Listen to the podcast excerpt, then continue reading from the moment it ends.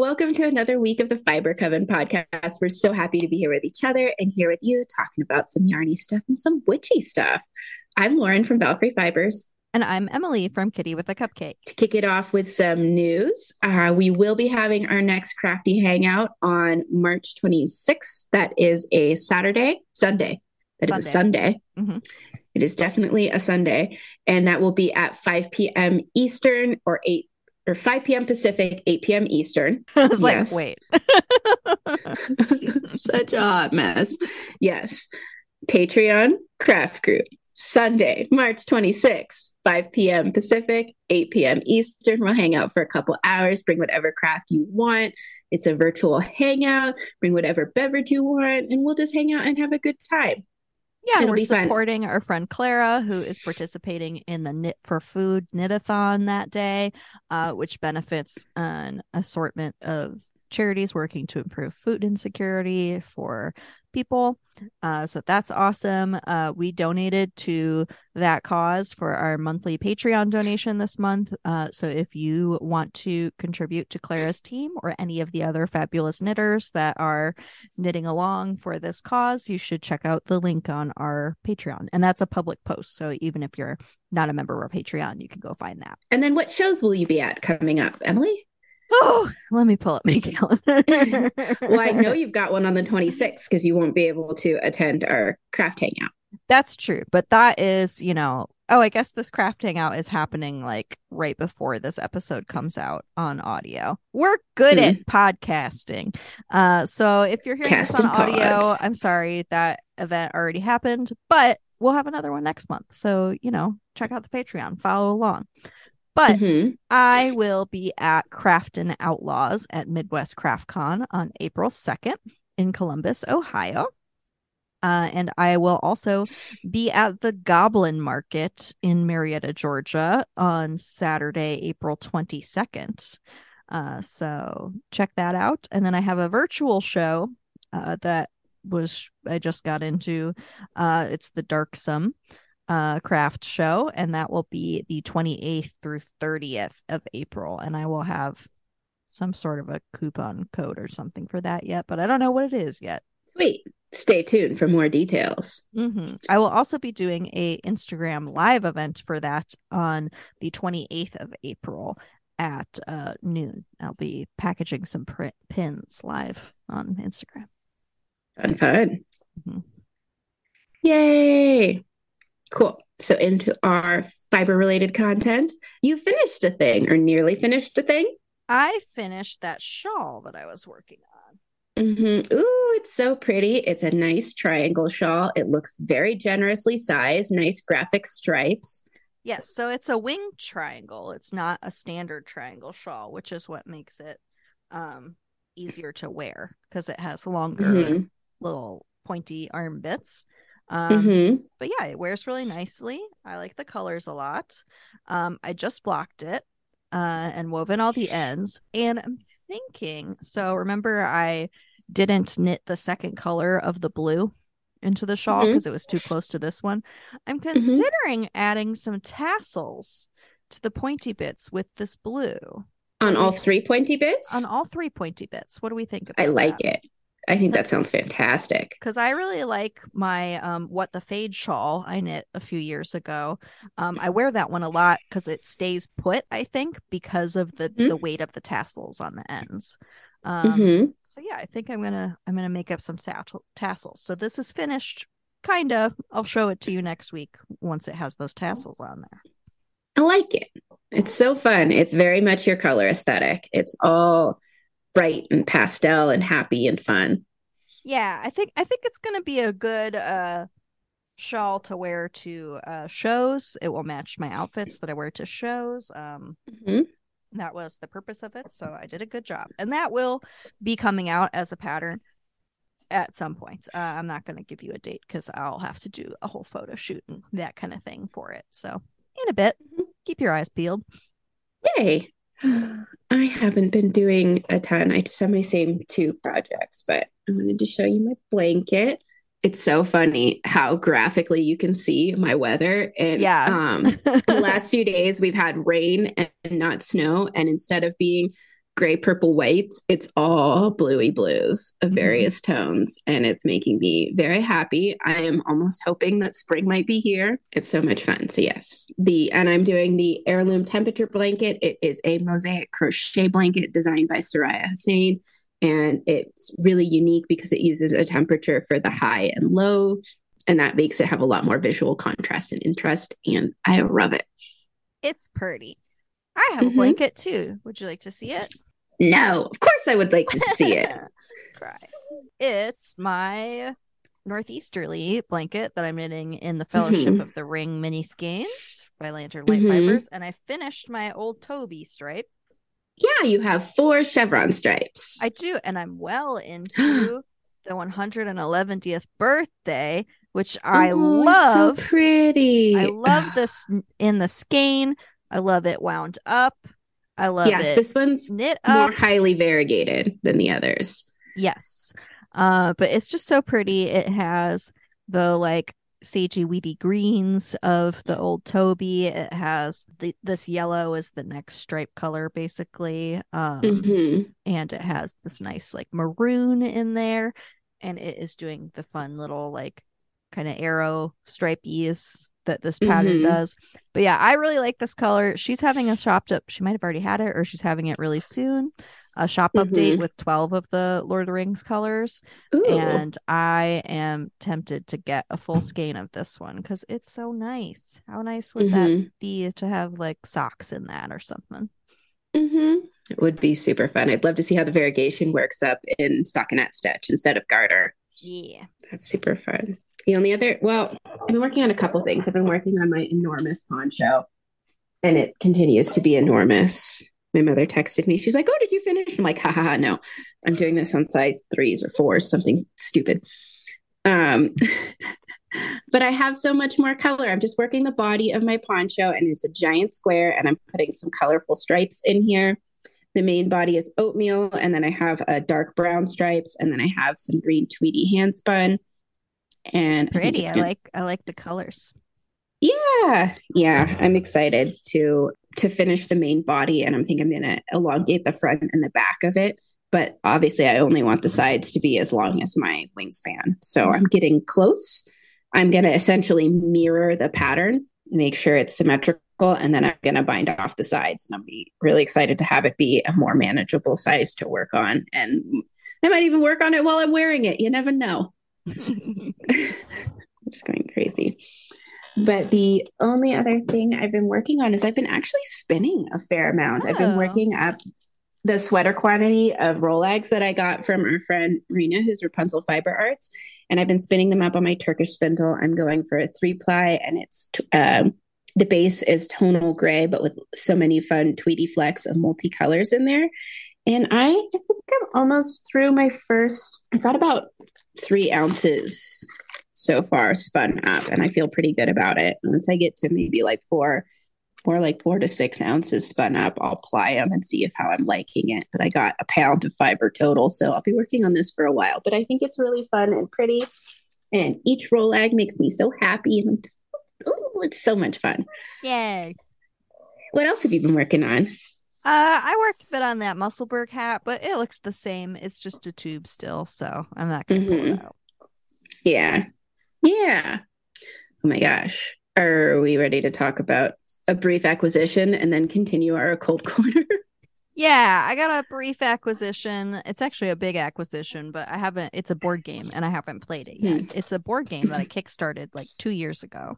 Uh, it's hmm. called Steam Up, and it is a dim sum themed board game. And it has the cutest little pieces. It has the little dim sum bamboo steamers with little 3D dim sums in them, and they're different shapes. There's chicken feet, there's shumai, there's bao, and it's so cute. And I we're gonna play it this week, and I'm really excited about it. But yeah, your goal is to eat the most dim sum. So you pick up the little pieces from the little baskets and you like play as one of the 12 zodiac animals. And it just looks so cute. I'm very excited. It sounds frighteningly cute. Mm-hmm. My goodness. It's going to make me want to eat dim sum, though, which is not a thing that I can find easily in Louisville. So I'll have to go to Wow to... or something. Making bao's really easy. You should try it. I should. I should make my husband try it. uh, I've been experimenting with cooking like vegetarian and vegan bao, and it's been fun. Mm-hmm. Yeah. Anyway, bao board game, delicious. We love them. Yes. Anyway, something that could not be less delicious and wholesome is our topic for a cult corner. We thought at the beginning of this experience that we were just going to do a nice, light little talk about some spooky people. And it has turned into a whole obsession for the two of us. Yeah. So, if you've been listening to this in order all along, you'll know we talked about Aleister Crowley. Like, he's Crowley. pretty much the king. Crowley. Yeah. Yes. Aleister Crowley. I I'm put that in my notes. do it right. mm-hmm. Yes. So he's pretty much the king of modern occultism. Um, we talked about his like disciple, Jack Parsons. And now we're going to talk about the guy who took some of those things and ran and ran and ran and ran.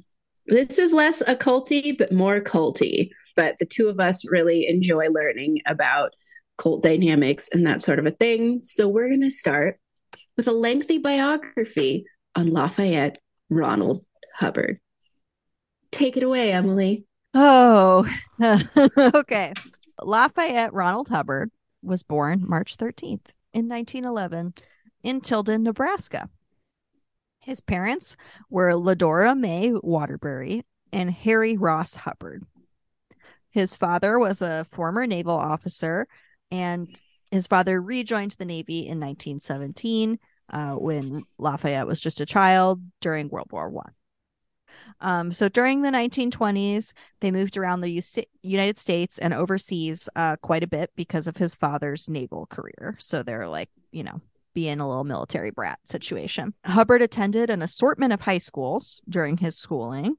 Uh, he went to Queen Anne High School in Seattle in 1925, and then his father was posted to Guam in 1927. So him and his mother traveled to Guam, Japan, and China. He wasn't really continuing to go to high school during that time, and we have some expected racist quotes about Japanese and Chinese people that he said during this time continuing the trend of these dudes being really exoticism about uh, traveling to Asia. Yeah, that's a big theme in his work, from what I understand. But yeah, it was pretty much standard fare for like what an American would have said. It wasn't, yeah. yeah. Mm-hmm. Standard 1920s racist, not extra level 1920s mm-hmm. racist so far. So far. um, and then in September 1927, uh, he was living with his grandparents back in the States while his parents were still in Guam, and he enrolled in Helena High School. This is kind of like the origin of his writing career as he started to contribute to the school paper and get into writing. Uh, and he had just like terrible grades throughout all of his schooling, and he flunked in May of 1928. So after he flunked out of high school, he went back to Guam with his parents and spent some time traveling in Asia with them. He wrote a lot of short stories and essays during this time, and he took the Naval Academy entrance, but he failed it. So in September of 1929, he enrolls at the Swavely Preparatory School in Virginia. And this was an attempt to prepare to take the Naval Academy exam again. But he complained about eye strain during the first semester uh, at school, and he was diagnosed with nearsightedness, which prevented him to ever be able to enroll at the Naval Academy. Did it stop him? I don't think it will. it doesn't. Spoiler alert. um, you gonna are we not going to talk about the things he lied about, or are we going to talk about that later about his oh, early years? Oh, we're we're going to. I mean, what what what is one that you what he we've already hit in his life that he lied about that you want to bring so, up? I got some. so I I listened. Well, I, I, was dying yesterday, and I put on the Behind the Bastard series on LRH, which you know, like you do. And uh, one of his favorite lies about his childhood is that he was the youngest Eagle Scout ever, and that he was made a blood brother of the Lakota or no, the Blackfeet, because mm-hmm. he he's yeah yeah those are some yeah yeah um, he, he lied about those things. later in life So okay. I wasn't covering them at this point because he hasn't started to lie about that yet. He was he was in the Boy Scouts, but he was not the youngest Eagle Scout ever. That's mm-hmm. like, you know, that's extra. He, he's a narcissist, and we we will we will see that again and again. so he transfers to Woodward School for Boys in D.C. after not wanting to go to the Sw- Swavely Preparatory School anymore because he's not going to get into the Naval Academy. And he chooses this school because this school has a pipeline of be- being able to attend George Washington University in DC without having to take the entrance exam. And we have already seen that he gets really bad grades and is a really bad test taker. So that was a probably good decision for him. And he did actually graduate from this high school. So way oh, to good. go. um, and he did start studying at GW in 1930 in the School of Engineering, which was his father's wish. And he did mm-hmm. super poorly, and he was placed on probation for poor grades like right away in his first semester. um, Engineering's hard. Yeah. And then in 1932, he organized a trip to the Caribbean. Oh, I love this part. to explore quote, pirate strongholds and bivouacs of the Spanish Main, and to quote, collect whatever one collects for exhibits in museums. uh, this trip was ultimately cut short uh, because they didn't have enough funds for the expedition. So the ship's owners ordered it back to Baltimore, and they they didn't actually do this exploring. And uh, Hubbard. they were going to dress up in pirate costumes and film it too. They were. They were. It's true. Can you imagine how miserable that boat would have been? Just full of like, I'm guessing 17 to 20 year old boys. Yeah. just thinking that they're going to get down into the Spanish main and discover treasure and like hook up with ladies. Yeah. Yikes. Oh man. so so bad. So he didn't return to college after this. Oh. This, he does no he didn't he did this failed boat tour like as part of college with college people and then was embarrassed or just didn't care to return back to college doesn't go back to college after that failed boat trip number one oh my gosh are we gonna start keeping track we probably there's a lot of them we probably should i'll um, jot them down so after he drops out of college, his father volunteers him for a Red Cross relief mission in Puerto Rico. And on the way to the relief mission, Lafayette decides that he's going to abandon the Red Cross and instead uh, goes to hunt for gold unsuccessfully in Puerto Rico. Great. mm-hmm. But he will never stop saying that he was a prospector because of this he i mean he was a prospector just not a good one mm-hmm. and i mean he kind of like you know just bummed around with an actual prospector right and mm-hmm. it wasn't mm-hmm. for very long yeah i mean it's for less than a year so he returns from puerto rico and he starts a relationship with margaret polly grubb who is his first wife they were married on april 13th 1932 she was pregnant when they got married, but suffered a miscarriage. But she got pregnant again shortly later and gave birth to Lafayette Ronald Hubbard Jr., who was oh, nicknamed oh, Nibs. I'm sure all of Lafayette's children will have doting, caring parents that treat them nicely. Of course. uh, and they had a daughter named Catherine May, born in 1936. So during this time, while he's like kind of being a family dude, he's got the wife and kids, the family's super low on money. So he takes up writing for pulp fiction magazines. Uh, and he's really prolific. He's writing a bunch. Thrilling Adventures was the first publication to publish one of his short stories. Um, and he used an assortment of funny pen names for these short stories, uh, oh, yeah. which I would I like to these. read to you. yes. Give me. Winchester Remington Colt. I love it. Kurt von Rachen. Nice. Renee Lafayette, closest to his own name. mm-hmm. Joe Blitz. Wow.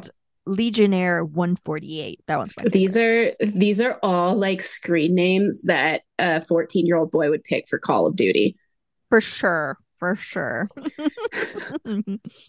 uh, so the family moves to Washington State, and you know they just like throughout, pretty much up until he founds his religions, he is just like struggling for money. Um, so assume he's struggling for money all the time. His first full length novel was published in 1937, Buckskin Brigades. Uh, and he started to work closely with John W. Campbell. What what you got? You got something to say about Buckskin Brigades there? sounds like it could be an adult film. It does, doesn't it? An adult film featuring exclusively male performers. anyway, continue. Uh, so he starts to work with D- John W. Campbell and published many novellas and short stories through Campbell's magazines. He also wrote the script for The Secret of Treasure Island, which was a 1938 Columbia movie serial series. So he did some movie scripts too. Who'll and, never stop saying that he was a great Hollywood screenwriter. Yep. It was really just like this and like maybe a couple other really small projects. He wasn't like prominent in it. Um, but he he starts traveling to New York City a lot and that's like for publishing reasons because he's like meeting with magazine people and stuff. And Polly suspects that he's having affairs while he's there. Uh, mm-hmm. and in 1938, he has a dental procedure and he reacted badly to a drug that was used during it. And according to him, this triggered a near death experience. And this is kind of like what gets him to start being spooky. So, because of this, he wrote the manuscript Excalibur, you know oh, yes. oh, yes. And this Tell is kind, me. it's kind of a precursor to Dianetics, but which is Dianetics is the precursor to Scientology. Trust me, we're going to get way into that in the next episode. But so he writes Excalibur, and it's like all about how there's like life beyond and that kind of stuff. And he thought, this is his words, that uh, this work would revolutionize everything and again, this is a quote it was somewhat more important and would have a greater impact upon people than the Bible. So this is like he thinks this is a huge deal. And he tries to sell it to publishers in New York, but no one wants it. No one's biting. Notes, delusions of grandeur. Yes. uh, and he's depressed that no one wants to buy it. And this is something that he uh, wrote to his wife uh, and but before this little bit I'm going to read, he there's some stuff about how he feels pulp, pulp fiction writing is beneath him because he's written this like, you know, new Bible work. And uh, he wrote, Sooner or later, Excalibur will be published, and I may have a chance to get some name recognition out of it so as to pave the way to articles and comments, which are my ideas of writing heaven. Foolishly, perhaps, but determined nonetheless. I have high hopes of smashing my name into history so violently that it will take a legendary form, even if all books are destroyed. That goal is the real goal, as far as I'm concerned. I think he succeeded. He did. He, he I mean, he's setting goals for himself. I can't uh, wait to uh. hear about the other goals he sets for himself. Just like smashing my name into my into history so violently is such like the quote. It's such like a dude thing to say. Right? I'm just gonna ram jam my name in dry. ah um so this is a this is a thing that he lies about later in his career i do have this one so not like currently contemporary during this time that he wrote this but later once we're doing the Dianetics and the Scientology things, he claimed uh, that whoever read Excalibur either went insane or committed suicide because it's just like such a profound work and so much about the afterlife that you can't go on living after you read it. And he claims that he had shown it to a publisher in New York who called like the person who pre-read the manuscript and that person came in, threw the manuscript on the table and then threw themselves out of a skyscraper window. Like you do. So he's depressed that no one wants to buy Excalibur, so it's time to do a second failed boat trip. Yes, number 2. So he joins the Explorers Club in 1940 and he persuades them to let him go on an Alaskan radio experimental expedition. And the crew of the ship is just him and Polly. That's it. and they get two days out after leaving, and the ship breaks down and they get stuck in Ketchikan, Alaska. And they don't have any money to repair the ship's engine that's broken. so they're stuck there. And he Are writes kids there too. I think it's just them. I think the kids are okay. maybe with the grandparents. Okay. Um, yeah, and so he has to write short stories and uh, contributes to the local radio station to raise money to fix the boat. And they don't actually go on their expedition; they just raise the money to get back. oh, I love it. So after this, after he's had two failed boat trips, so now it's time to join the navy. Yes. yes. so remember the entrance exam.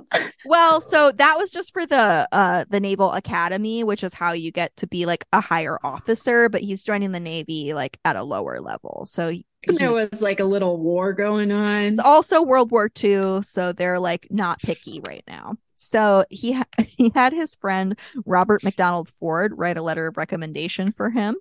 Uh, and this is a quote from that letter of re- recommendation.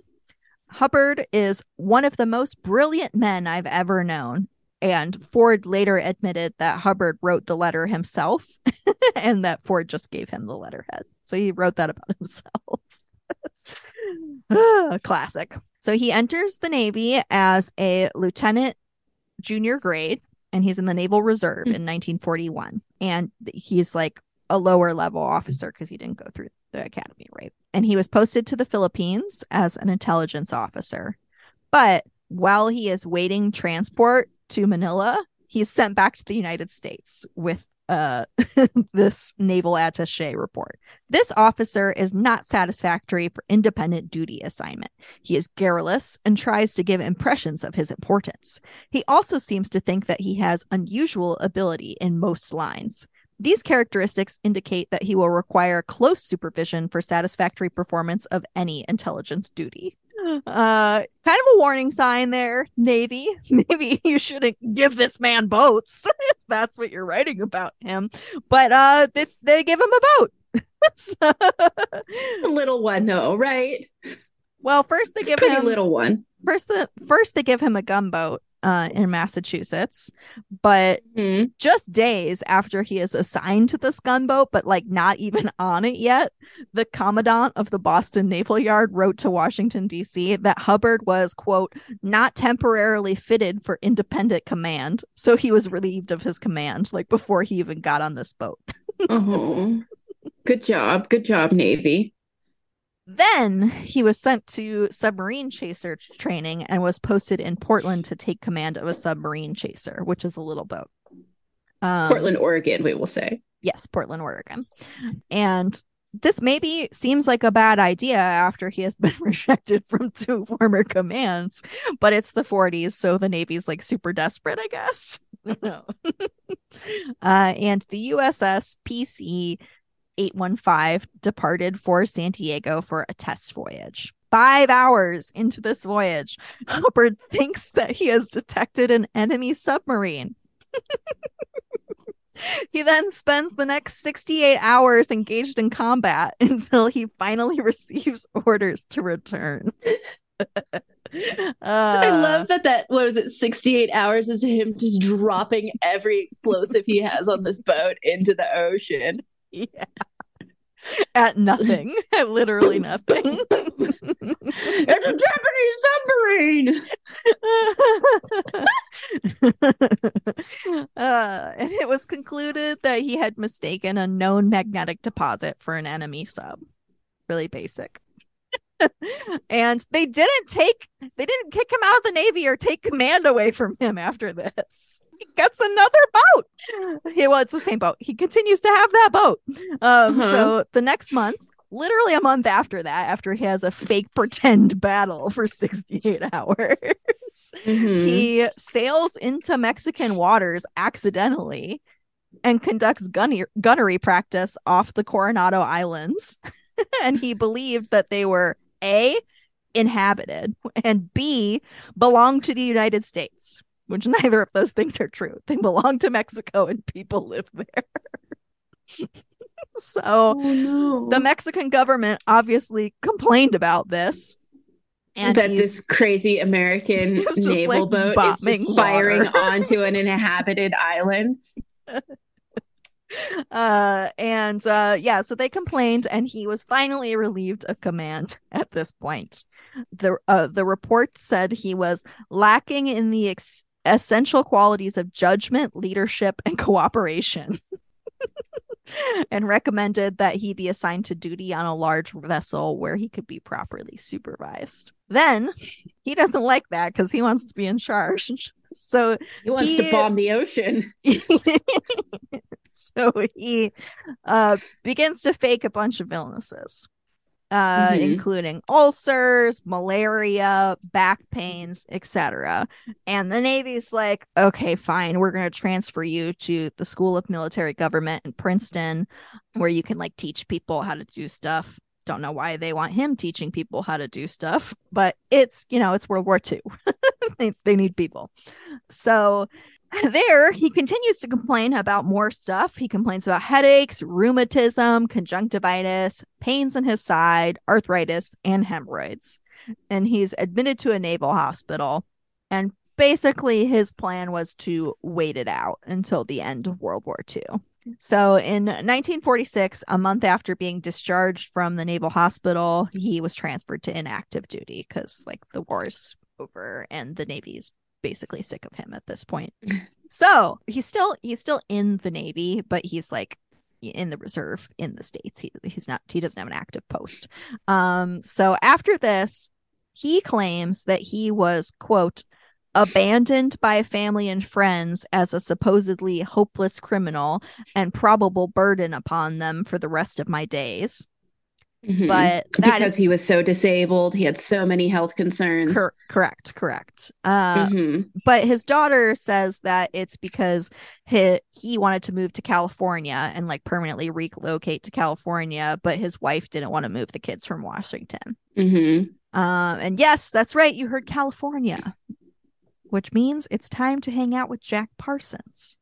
He was healthy enough to to to bang he there. Was. He was, yeah. His hemorrhoids and ulcers did not bother him so much that he couldn't plow his way through the parsonage. uh, yes. Um. So this is what our friend Jack Parsons, uh, subject of our previous two episodes, wrote to Aleister Crowley, uh, subject of the previous previous two episodes about L. Ron Hubbard. Hubbard is a gentleman. He has red hair, green eyes, is honest and intelligent, and we have become great friends. He moved in with me about two months ago, and although Betty and I are still friendly, she has transferred her sexual affection to Ron. Although he has no formal training in magic, he has an extraordinary amount of experience and understanding in the field. From some of his experiences, I deduce that he is in direct touch with some higher intelligence, possibly his guardian angel. He describes his angel as a beautiful winged woman with red hair, whom he calls the Empress, and who has guided him through his life and saved him many times. He is the most thelemic person I have ever met and is in complete accord with our own principles. Sweet Poor Jack Parsons. Jack. so the two of them, this is when they're collaborating on their sex magic rituals to try and summon the goddess, the moon child, uh, like we talked about last time. After they they do some of their sex magic rituals, um, Hubbard and Parsons invest together in a partnership. And we talked about this a little bit last time, but a little more detail. It's called Allied Enterprises. And the idea is that they're going to buy yachts in Miami and then sail them back to the West Coast for a profit. And as we discussed earlier, oh the vast amount of money for this enterprise was put up by Parsons and like Hubbard and Sarah barely like put anything in. Um, I'm putting Allied Enterprises down as failed boat trip number four. Oh, for sure. Well, it, it, we even explicitly get on a boat and fail at getting on the boat in a moment here. so, uh Hubbard clearly never intended for this like plan of driving boats from Miami to the West Coast to actually be a thing because at this time he wrote to the Navy who he was still in reserve with that he wanted to request permission to leave the country to visit Central and South America and China for the purpose of collecting writing material. So he's basically like planning a world cruise and he just wants to like take this boat that they're buying and go you know, screw off to the rest of the world take Jack Parsons 20 grand and his underage girlfriend who's now legal. Mm-hmm. Yes. Um, so something that's funny about this to me is that Aleister Crowley saw the the grift of this and mm-hmm. uh, actually wrote about this business venture between Parsons and Hubbard. And he said he suspects Ron of playing a confidence trick. Jack Parsons, weak fool, obvious victim, prowling swindlers. Um, Accurate. Yeah, and Parsons tried to get his money back. He got an injunction to prevent Hubbard and Sarah from leaving the country. They, of course, tried to go anyway because, but because Hubbard is so unlucky slash bad at boats, they were forced back by a storm. Jack uh, Parsons summoned a squall with his magic. Yeah. and mm-hmm. uh, the business was dissolved and jack parsons basically got an iou from hubbard and had to and he had to sell his uh, mansion to recoup his losses. So mm-hmm. that's the end of their friendship. Yes. Yes indeed. Understandably so. So hubbard marries sarah formerly jack parsons underage girlfriend sister of jack parsons first wife. First wife. Mm-hmm. uh-huh on August 10th, 1946, while he was still legally married to Polly. And Polly didn't find out until that he had remarried until 1947. And then she filed for a divorce and she was given custody of the kids. Sarah Northrup has a type, and it is charismatic, unhinged man. it's true. Around this time, he wrote a document, The Affirmations, Oh, yes. Which are a series of statements written by and addressed to himself. And some of his biographers believe that some of the, these are some of the most truthful writings that he ever made. And I have I have a bunch of them written down if you would like to hear some of them. So there's like there's sections of them. The first one is course 1, and they're some of the more basic ones. They are I can write, my mind is still brilliant. That masturbation was no sin or crime. Mm-hmm that I do not need to have ulcers anymore. So, like, really clearly, the ulcers for the Navy were super fake. that I am un that I am fortunate in losing Polly and my parents, for they never meant well by me. Oh, okay. That the numbers 7, 25, and 16 are not unlucky or evil for me. Okay. That I am not bad to look upon nobody said that he was ugly. He seemed to be a very striking fellow, from what I understand. It's just a funny thing to have a mantra about. Mm-hmm. That I am not susceptible to colds. That Sarah is always beautiful to me. Damn, that's so harsh. Mm-hmm. That these words and commands are like fire and will sear themselves into every corner of my being, making me happy and well and confident forever. Wouldn't that be nice? Yeah. So then, course two, they they get a little more involved. Your eyes are getting progressively better. They became bad when you used them ex- as an excuse to escape the Naval Academy. You have no reason to keep them bad. This is kind of that like manifest your way into better health sort of stuff. Mm-hmm, mm-hmm. Oh, I'm sorry. The Polly one was actually in course two. I had I had mm. moved it incorrectly. Uh, mm-hmm. Your stomach trouble you used as an excuse to keep the Navy from punishing you. You were free of the Navy. Mm-hmm. Your foot was an alibi. The injury is, is no longer needed. Testosterone blends easily with your own hormones. You have no fear of what any woman may think of your bed conduct. You know you are a master. You know they will be thrilled. You can come many times without weariness. Many women are not capable of pleasure in sex, and anything adverse they say or do has no effect whatsoever on your pleasure. wow. Yikes.